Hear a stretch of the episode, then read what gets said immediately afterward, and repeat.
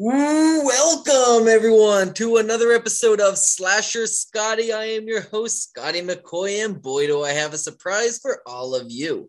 I have on Zoom with me right now Asif Akbar, and he is the director of the film The Commando, which is coming out, oh, which is either out or coming out. We'll find that out in a little bit. I can't wait to talk about this uh, movie. I know I've been in touch with Phil Herman, and uh, he finally set this up, and I'm so excited to have you on. How are you doing, Asif?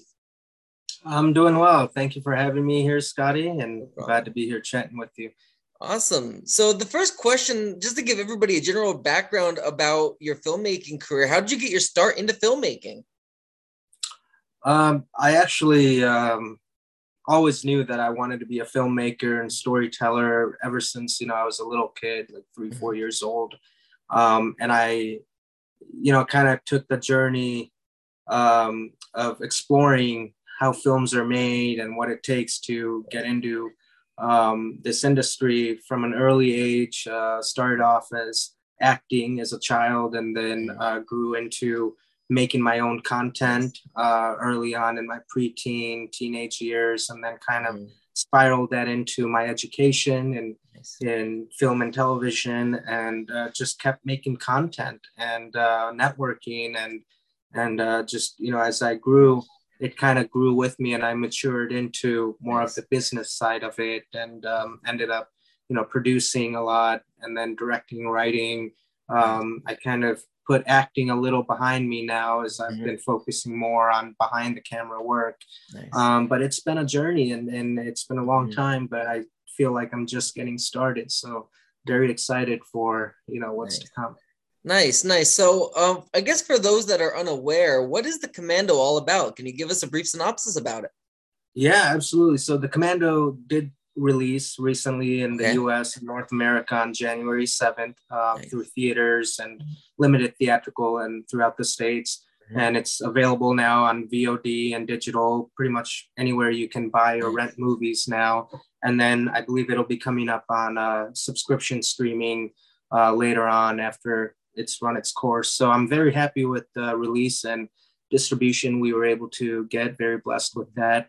And the film, it's uh, about a, a, DEA agent, uh, James Baker, played by Michael Jai White, um, who comes home uh, from a botched mission recently, and um, you know he gets PTSD yeah. Uh, very severely on on a bad level because uh, he realizes because of his um, uh, commanding, uh, you know, lead uh, through the mission, um, there were some innocent bystanders, a mother and her two daughters, that were killed in the crossfires between him and the bad guys.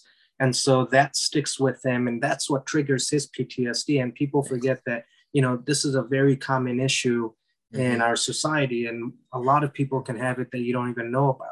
People close right. to you and there could be trigger points. So, you know, he returns home with this and mm-hmm. he has multiple trigger points throughout his regular home life. And um, uh, people also tend to forget um, it's not just the one individual that suffers from the PTSD directly, mm-hmm. but it also, um, you know, affects the family and friends around them, you know, and so it, it's about how he starts dealing with it and how he mm-hmm. seeks help um, to be able to deal with it and get better. And in the meantime, you have Mickey Rourke and his gang who um, uh, invades his home uh, to retrieve uh, $3 million that Mickey had stashed in that home uh, before he went to prison. So um, it, it's, it's mainly about this guy who has to overcome his own demons and struggles and vulnerability to PTSD mm-hmm. to now be able to uh, flip that switch and save his family when there's an outside threat that's mm-hmm. coming in to you know that's being a danger to his family so uh, we've tried to focus a lot on the ptsd aspect of it and the character right. development and that whole issue of how it affects the family mm-hmm. and how you can seek help that was mm-hmm. one of mm-hmm. our main issues and and messages we wanted to put across to the audience and of course, you know, we had Michael Jai White and Mickey Rourke, so we had to support it with some action. But mm-hmm. in reality, it's more of a crime thriller, um, yeah. you know, with some supporting action. Nice, nice. I remember uh, the first movie I actually seen Mickey Rourke and was The Wrestler. Uh, I believe he was in that with oh, Amazing film.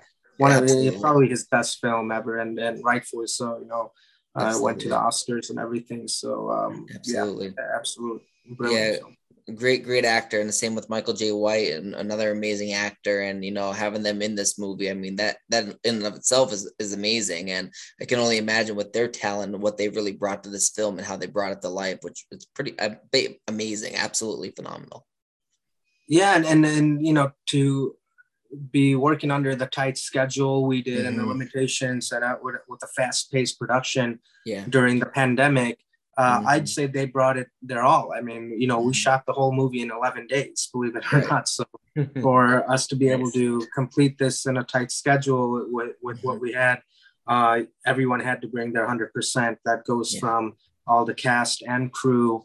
Um, so, I mean, you know, we're very proud to be able to at mm-hmm. least accomplish that and put this out there for the audience right. to experience now. Right. So, what do you believe was the most challenging part in bringing this film to life, and what about the easiest? I would say, yeah, that the timing and scheduling of everything. It, like I said, because we were during the pandemic, mm-hmm. and there were challenges. Like every day you're on set is a risk factor for you know possibly getting shut down or having you know. Mm-hmm. And we were a COVID uh, uh, safe set, uh, 100% right. Uh, along the way because we're also SAG so we mm-hmm. we maintain all the standard protocol yeah and so not knowing like okay you know tomorrow we might you know go to set and be shut down mm-hmm. and then what do we do and so yeah uh, there was a lot of adapting that we had to do as we went along and then obviously yeah. you know with the 11 day shooting schedule there were many challenges that we had to like just uh, be ready for and have the solution ready on point so we're not mm-hmm. wasting any time and yeah. we can you know fix the issues as we as we yeah. go. And so we had to be prepared Absolutely. for that across the board. Like I said, the cast and crew they were on it, and so we had that sync of just getting the job done and and mm-hmm. making a movie. Yeah, absolutely. And the fact that like you have such a limited schedule, the 11 days, like if anything came to light, which was like an issue or like some type of, you know, it, you know, like, um, like some type of problem that would arise or mm-hmm. whatever on set like like you said you really need to fix this quickly because if you don't you only have 11 days. It's not like you know yeah, you time is money on a yep. film production like this yeah. Absolutely absolutely. So i guess what approach did you take in directing this film? Was there any like specific things that you wanted you know this film to have done? Or can you like kind of explain your uh, process in the direction of this film? Yeah so um you know, obviously we started with the script. There was mm-hmm. a lot of um, rewrites and uh, notes that went back mm-hmm. and forth, and uh, we had to do a lot of polishes and get that ready. And and the whole, you know, the story and the the core of the script was always very mm-hmm. strong, so that helped. And Koji did a great job with working with us and writing the script. Um, and you know, I I think. Um, as a whole, you know, uh, preparing for the different elements mm-hmm. that went into uh, the film, where it was a multi-genre combination mm-hmm. of some action, and then yeah. you know we had to do some research to um, make sure we had all the PTSD aspect of it, uh, you know, cor- correct and and with proper information because we were representing an issue and, and an organization and, and a group of people that is a very serious uh, subject matter in our society, and we wanted to make sure, you know, we paid good focus on that. Um, and at the same time, you know, some of the action we had to do um, a lot of uh, rehearsals, which uh, on the day of, you know, things had to change because of locations or injuries or whatnot, and we had to adapt again. Um, but you know, as filmmakers, we're problem solvers. Uh, you know, as as that's our number one priority. Mm-hmm. So, like, really just gathering up all the plan A, B's, and C's mm-hmm. and having them in our back pocket and being prepared with uh, multiple options of solutions moving forward since we had such a tight schedule for prep and production. And, uh, you know, for that, you have to always know you don't have time to waste, like we were talking mm-hmm. about, and, and mainly prepare for that.